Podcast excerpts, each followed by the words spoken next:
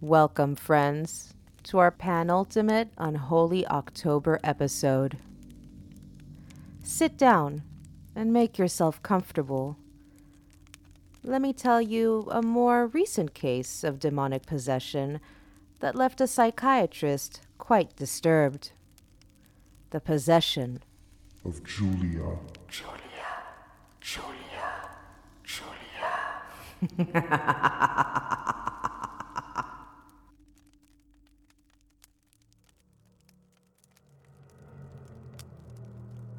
A more recent case of demonic possession occurred in 2008 and was reported in 2012 by board certified psychiatrist and associate professor of clinical psychiatry at New York Medical College, Dr. Richard E. Gallagher. The strange story revolves around a woman known only as Julia, who originally came forth begging her church to help her with what she claimed was a spiritual possession, and the church went to ask for help from the psychiatric community. While investigating Julia, Gallagher became convinced that there was more going on than mere mental illness or outright fraud. During their conversations, Julia would suddenly respond in voices far different from her own and say things not in character for her such as obscene language and hateful rants and threats, and showed extreme repulsion to religious items, which seemed to have disturbed the psychiatrist a great deal. Gallagher would later say of these occurrences Periodically, in our presence, Julia would go into a trance state of a recurring nature.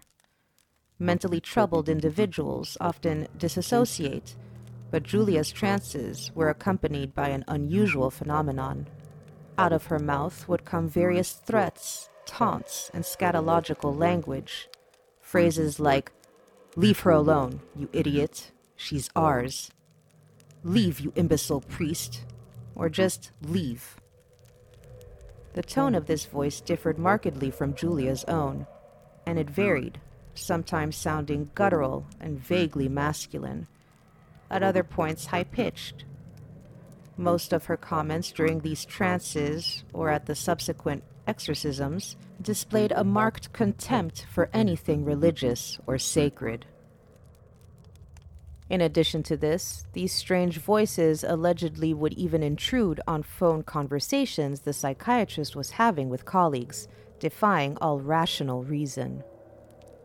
During the actual exorcism performed on Julia, the room purportedly became almost unbearably hot, and the normally scientific and rational Gallagher was also startled to personally witness items fly off shelves and Julia actually levitating.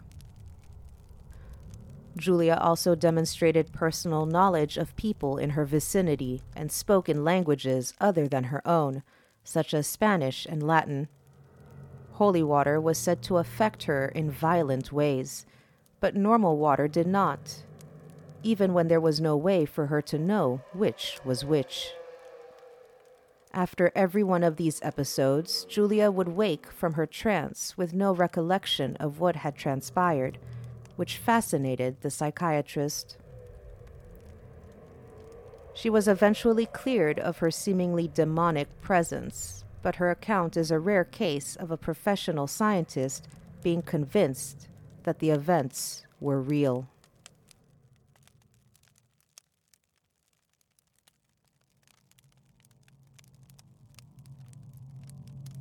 We have come to the end of this quite curious case of possession, one that left the psychiatric community stumped.